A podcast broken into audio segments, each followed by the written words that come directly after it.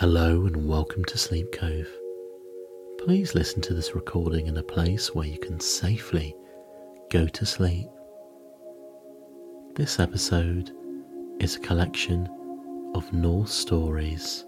It's a continuation of the book of the Children of Odin, which I have read previously on the podcast.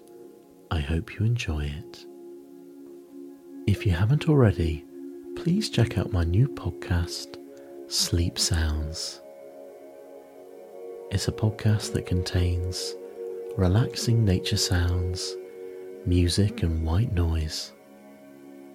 I've only just begun it, but it will get bigger and bigger in time with more tracks and episodes.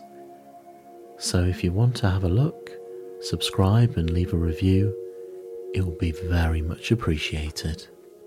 I'd like to say a big thank you to all my Patreon supporters. And if you would like to receive bonus and ad free content, please check out my Patreon.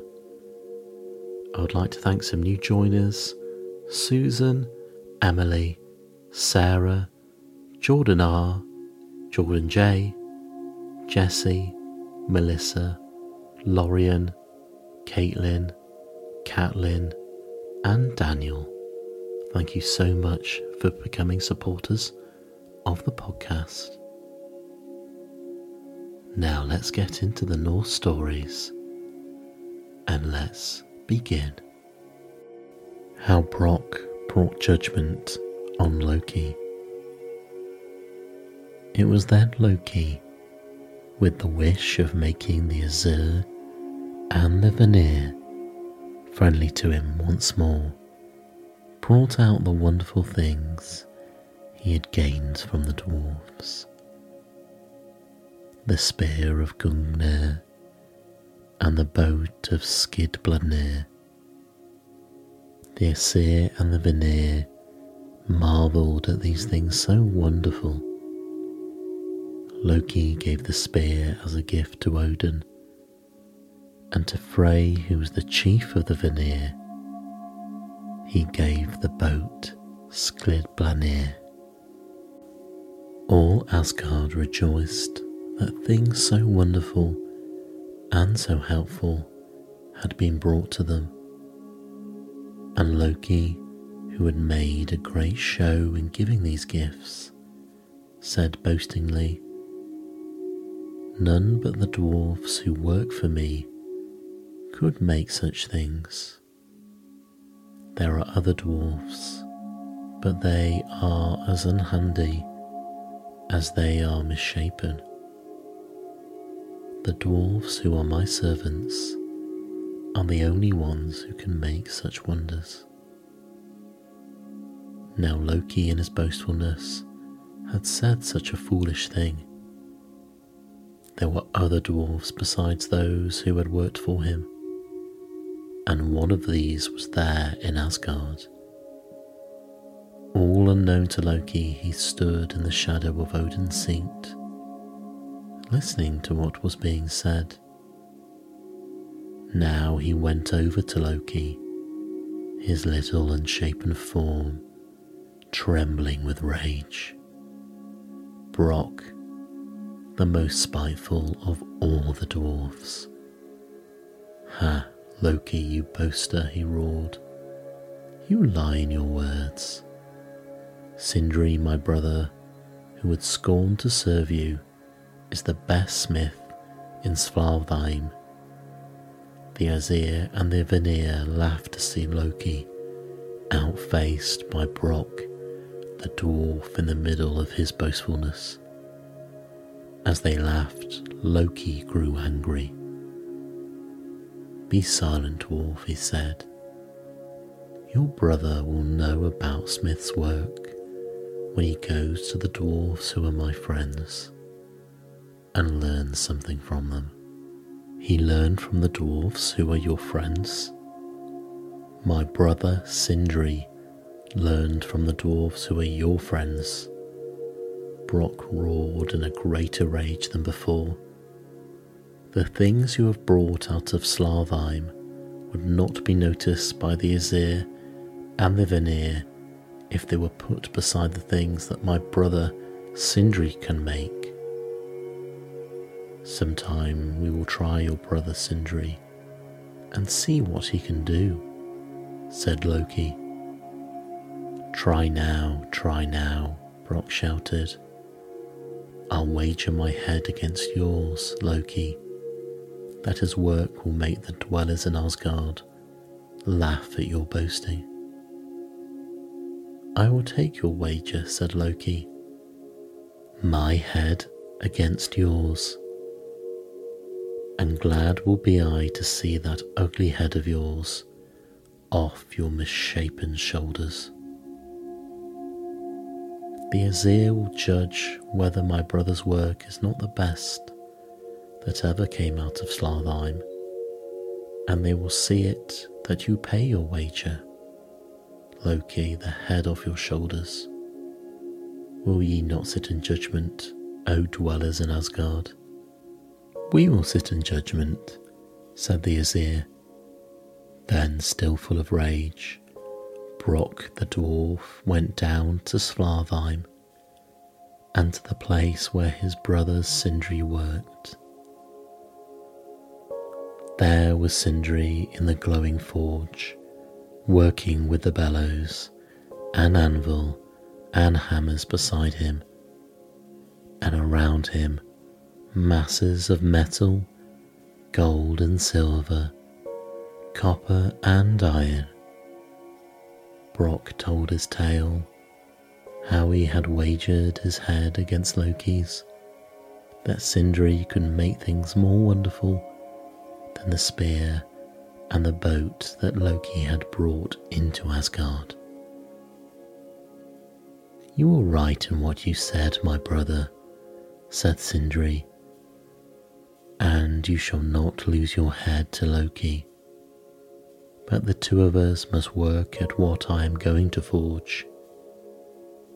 It will be your work to keep the fire so that it will neither blaze up nor die down for a single instant. If you can keep the fire as I tell you, we will forge a wonder. Now, brother, keep your hands upon the bellows and keep the fire under your control.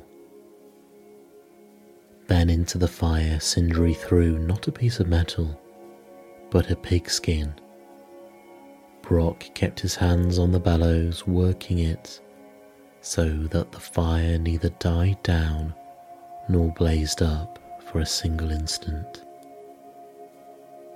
And in the glowing fire, the pigskin swelled itself into a strange shape. But Brock was not left to work the bellows in peace.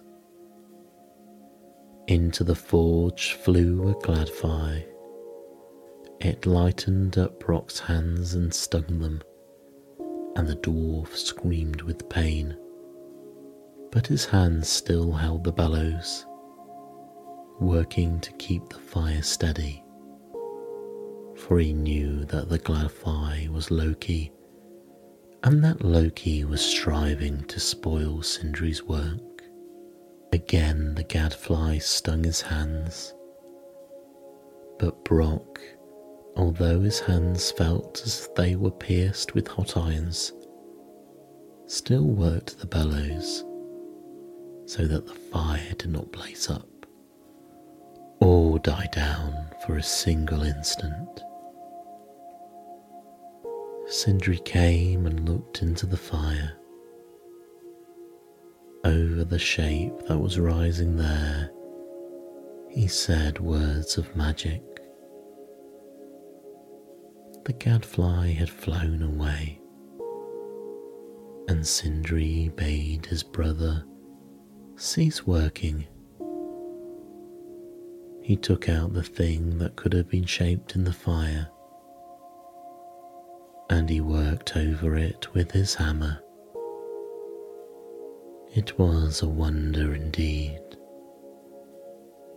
A boar all golden that could fly through the air and that shed light from its bristles as it flew.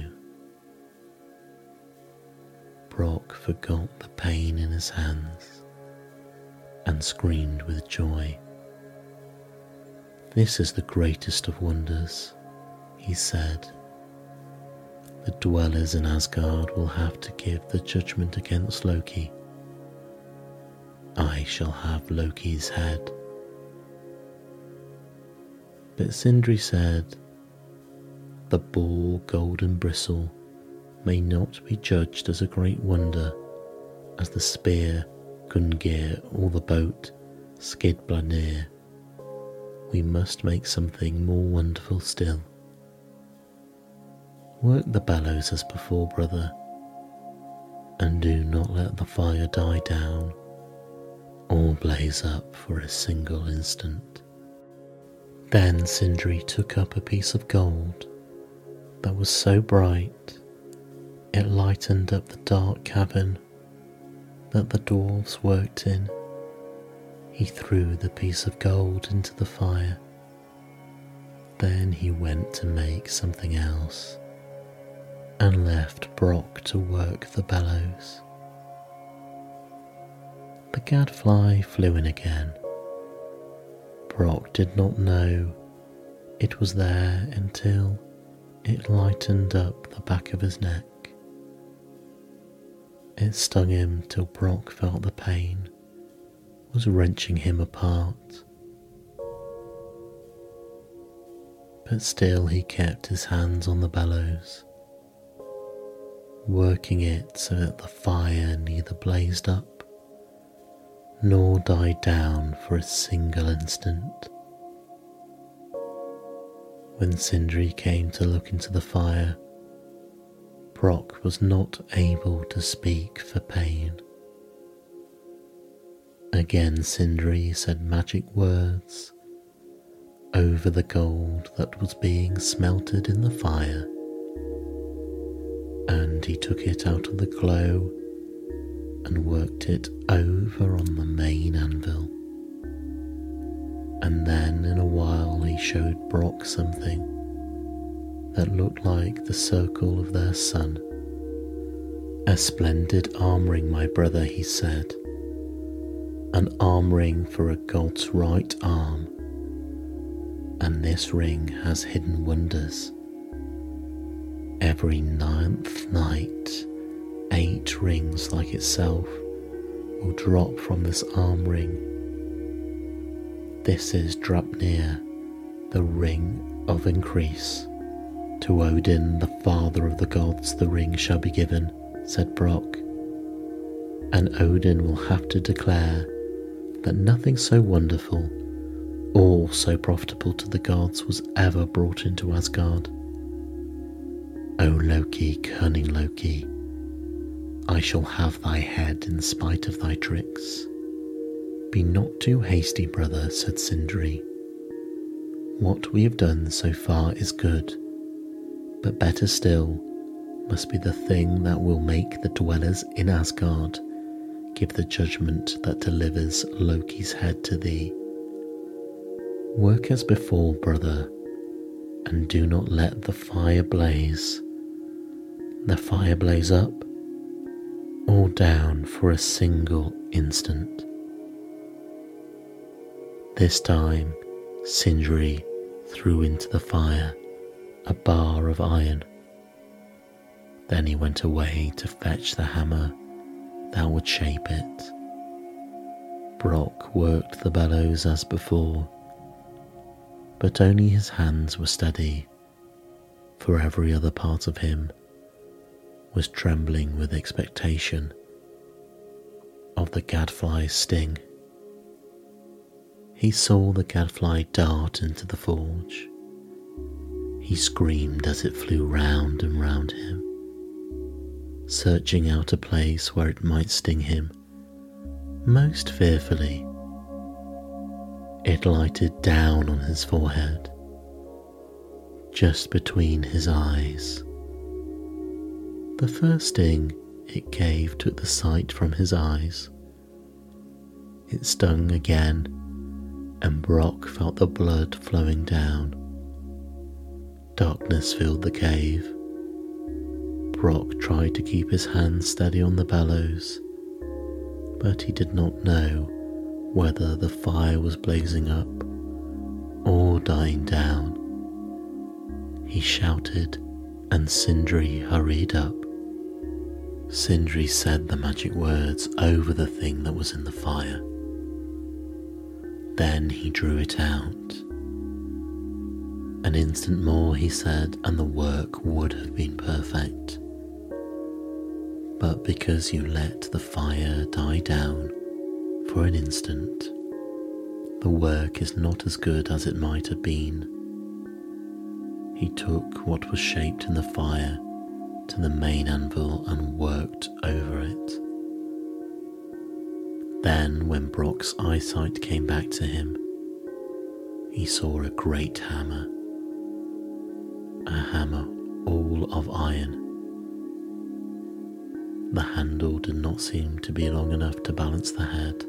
This was because the fire had died down for an instant while it was being formed.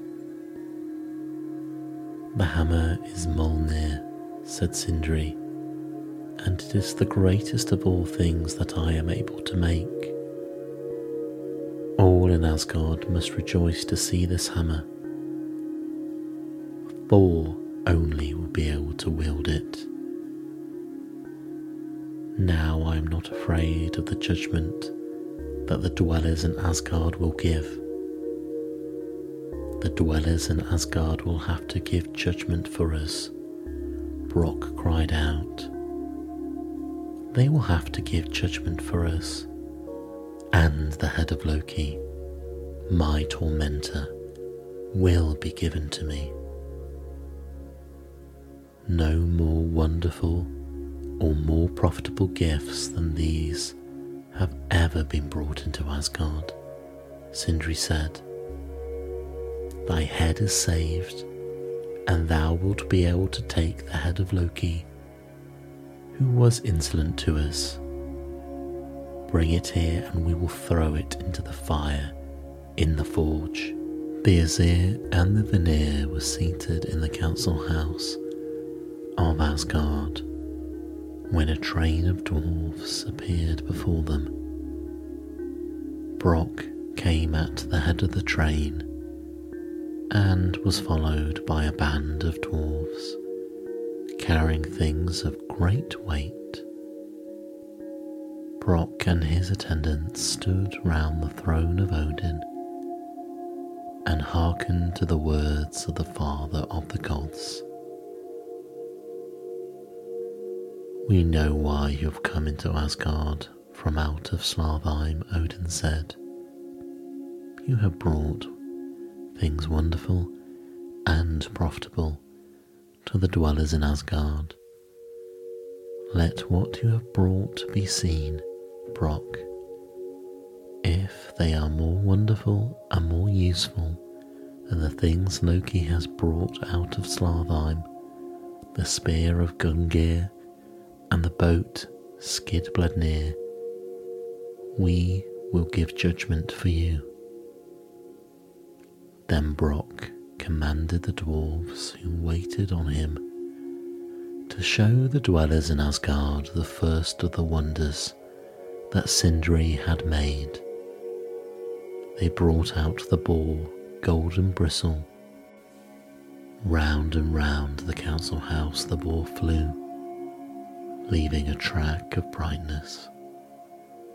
The dwellers in Asgard said one to the other that this was a wonder indeed.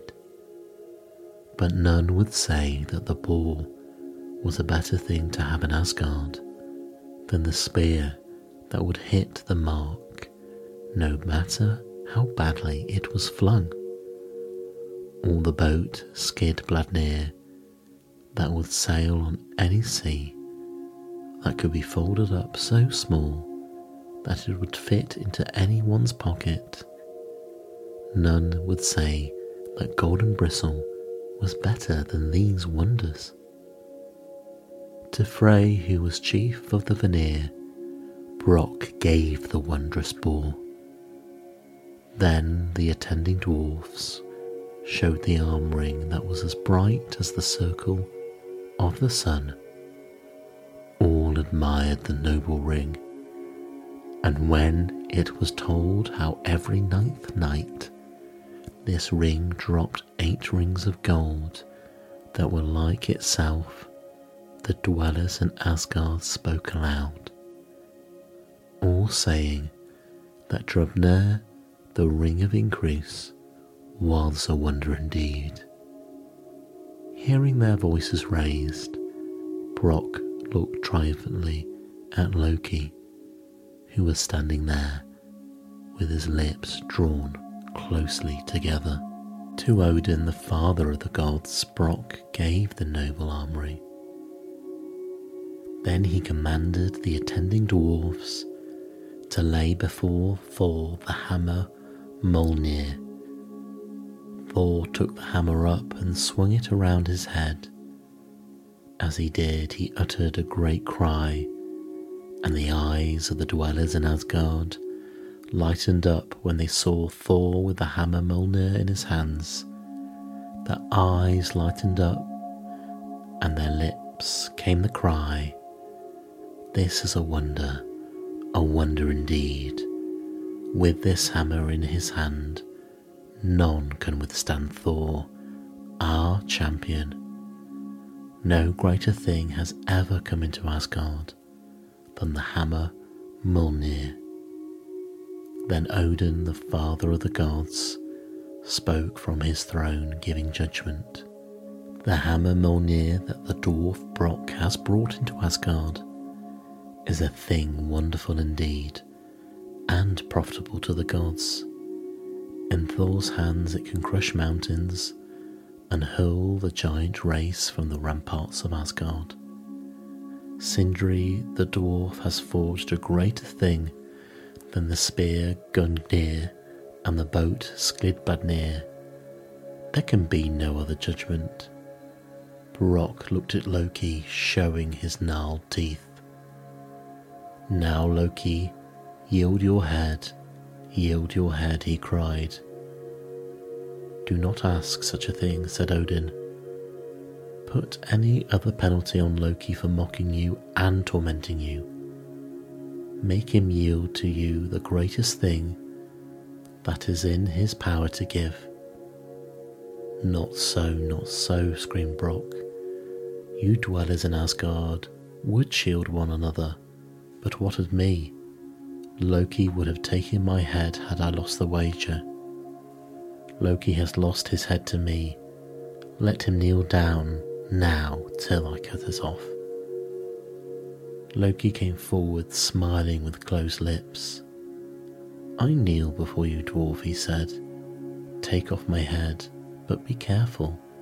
Do not touch my neck. I did not bargain that you should touch my neck. If you do, I shall call upon the dwellers in Asgard to punish you. Brock drew back with a snarl. Is this the judgment of the gods? he asked. The bargain you made, Brock, said Odin, was an evil one, and all its evil consequences you must bear. Brock, in a rage, looked upon Loki, and he saw that his lips were smiling. He stamped his feet and raged. Then he went up to Loki and said, I may not take your head, but I can do something with your lips that mock me. What would you do, dwarf? said Thor. Sew Loki's lips together, said Brock, so that he can do no more mischief with his talk. You dwellers in Asgard cannot forbid me to do this. Down, Loki, on your knees before me. Loki looked round on the dwellers in Asgard and saw that their judgment was that he must kneel before the dwarf. He knelt down with a frown upon his brow. Draw your lips together, Loki, said Brock. Loki drew his lips together while his eyes flashed fire. With an awl that he took from his belt, Brock pierced Loki's lips. He took out a thong and tightened them together. Then in triumph the dwarf looked on Loki. Oh, Loki, he said, you boasted that the dwarfs who worked for you were better craftsmen than Sindri, my brother. Your words have been shown to be lies, and now you cannot boast for a while. Then Brock the dwarf with great majesty walked out of the council house of Asgard, and attending dwarfs marched behind him in procession. Down the passages in the earth the dwarfs went singing the song of Brock's triumph over Loki. And in Slavine it was told forever after how Sindri and Brock had prevailed. In Asgard, now that Loki's lips were closed, there was peace and a respite from mischief. No one amongst the Aesir or the Vanir was sorry that Loki had to walk about in silence, with his head bent low. The second half of this podcast is sponsored by Manta Sleep. Manta Sleep believe that having quality sleep is the foundation for everything good that happens in life. With this mission in mind, they've continued to innovate on sleep masks as well as sleep accessories so you can sleep better. Manta Sleep have a range of sleep masks which some customers have called bras for the eyes. Manta sleep masks have 100% blackout for deeper sleep. They're infinitely adjustable for a personalized fit. They're soft, breathable, and durable. And there's zero pressure on the eyelids or lashes. There's also a slim mask, which is a lot lighter for the barely there feel and it's slim and it has an over the ear strap. It's soft, durable, and has snag free materials. And there's also a warm mask that alleviates stress and dry eyes, powered by 100% natural steam, and it gives you relief in 3 to 5 minutes. And there's also a weighted mask and an aroma mask. Please go and visit Manta's website at mantasleep.com. How Freya gained her necklace and how her loved one was lost to her. Yes, Loki went through Asgard silent and with head bent. And the dwellers in Asgard said one until the other this will teach Loki to work no more mischief. They did not know that what Loki had done had sown the seeds of mischief, and these seeds were soon to sprout up and bring sorrow to the beautiful Vana Freya, to Freya, whom the giant wanted to carry off with the sun and the moon as payment for his building the wall around Asgard. Freya had looked upon the wonders that Loki had brought into Asgard, the golden threads that were Sif's hair, and Frey's boar that shed light from its bristles as it flew. The gleam of these golden things dazzled her, and made her dream in the daytime and the night time of the wonders that she might herself possess. And often she thought, what wonderful things the three giant women would give me if I could bring myself to go to them on their mountain top. Long ere this, when the wall around their city was not yet built, and when the gods had set up only the court with their twelve seats, and the hall that was for Odin, and the hall that was for the goddesses, there had come into Asgard three giant women. They came after the gods had set up a forge and had begun to work metal for their buildings. The metal they worked was pure gold. With gold they built Gladsheim, the hall of Odin, and with gold they made all their dishes and household ware. Then was the age of gold, and the gods did not grudge gold to anyone. Happy were the gods then, and no shadow nor forbidding lay on Asgard.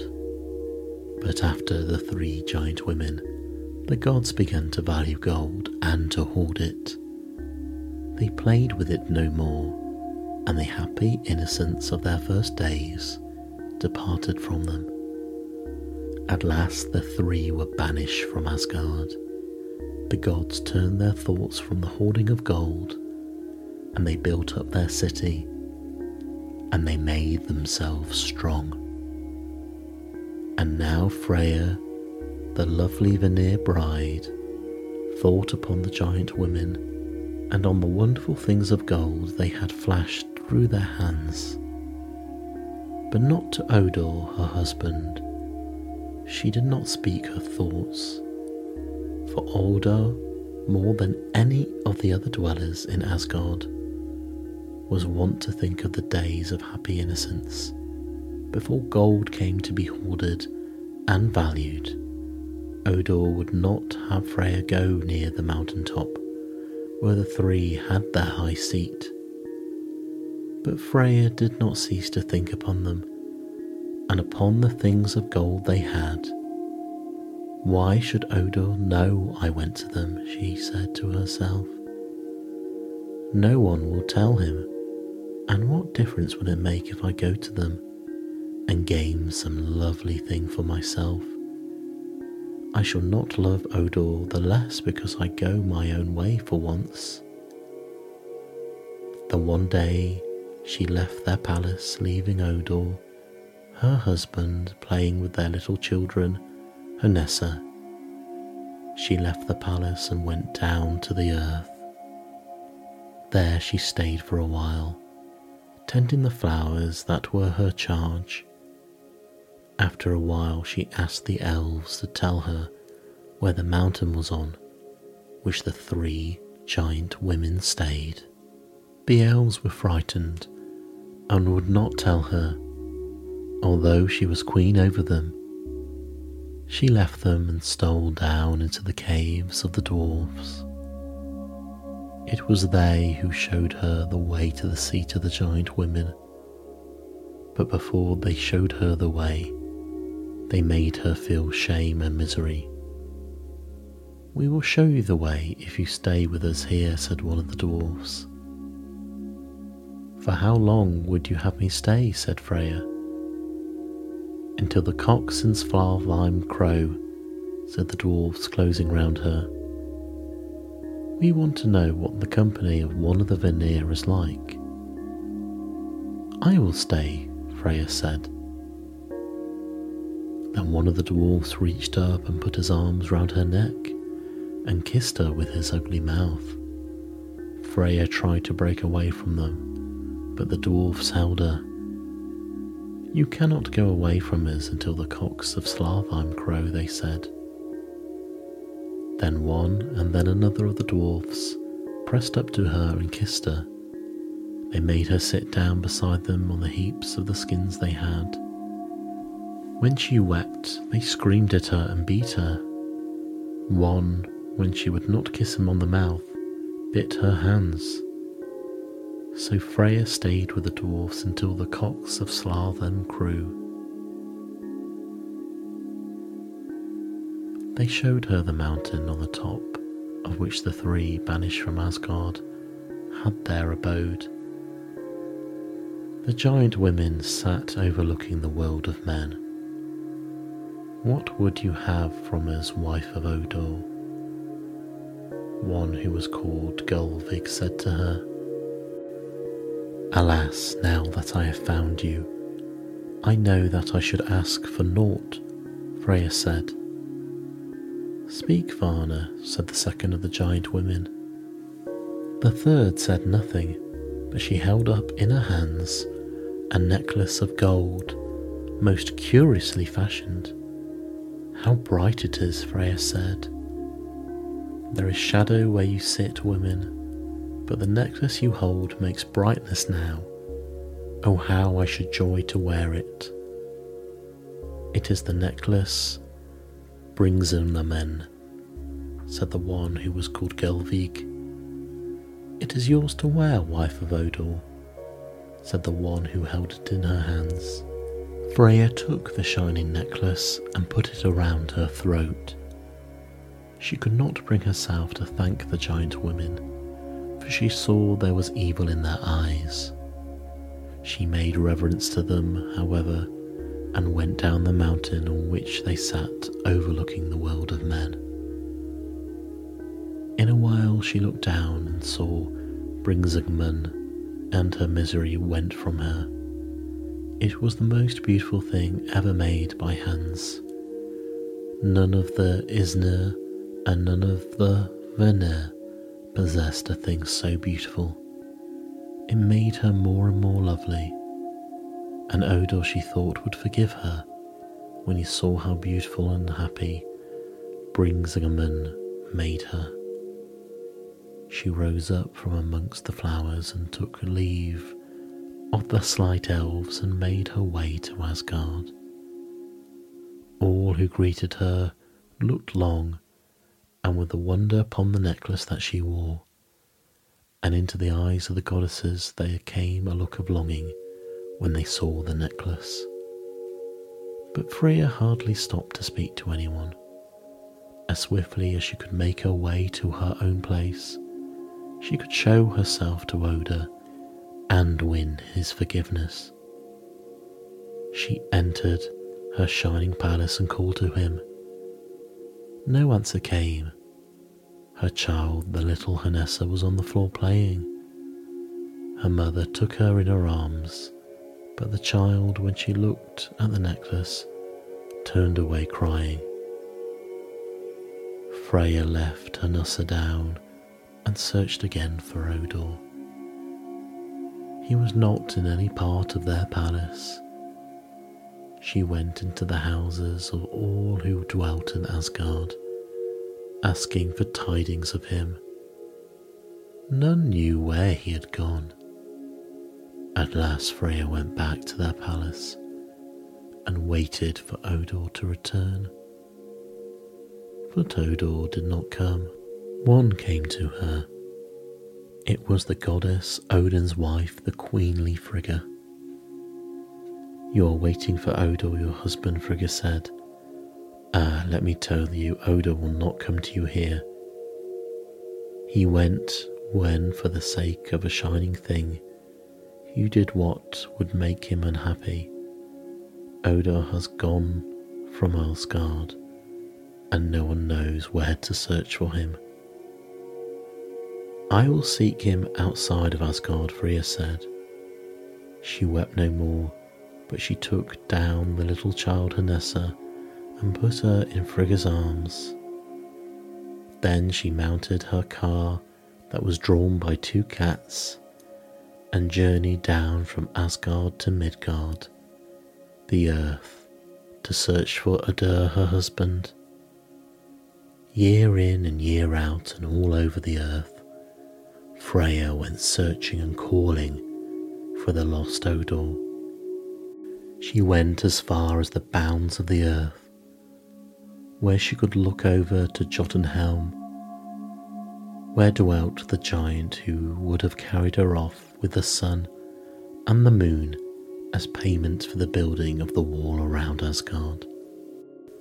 But in no place from the end of the rainbow Bifrost that stretched from Asgard to the earth, to the boundary of Jotunheim, did she find a trace of her husband Odur. At last she turned her car toward Bifrost, the Rainbow Bridge, that stretched from Midgard, the earth, to Asgard, the dwelling of the gods. Heimdall, the watcher for the gods, guarded the Rainbow Bridge. To him Freya went with her half hope fluttering in her heart, O Heimdall, she cried, O Heimdall, watcher for the gods, speak to me if you know what Odur is. Odur is in every place where the searcher has not come. Odur is in every place that the searcher has left. Those who seek him will never find Odur, said Heimdall, the watcher of the gods. Then Freya stood on Bifrost and wept. Frigga, the queenly goddess, heard the sound of her weeping and came out of Asgard to comfort her. Ah, what comfort can you give me, Frigga? said Freya. What comfort can you give me when Odur will never be found by one who searches for him? Behold how your daughter, the child Hnossa, has grown, said Frigga. Frey looked up and saw a beautiful maiden standing on the Bifrost, the rainbow bridge. She was young, more youthful than any of the Vanir or the Aesir, and her face and her form were so lovely that all hearts became melted when they looked upon her, and Freya was comforted in her loss. She followed Frigga across Bifrost, the rainbow bridge, and came once again into the city of the gods. In her own palace in Asgard, Freya dwelt with Hnossa, her child. She still wore around her neck the necklace that had lost her Odur, but now she wore it not for its splendour, but as a sign of the wrong she had done. She wept, and her tears became golden drops as they fall on the earth. And by poets who know her story, she is called the Beautiful Lady in Tears.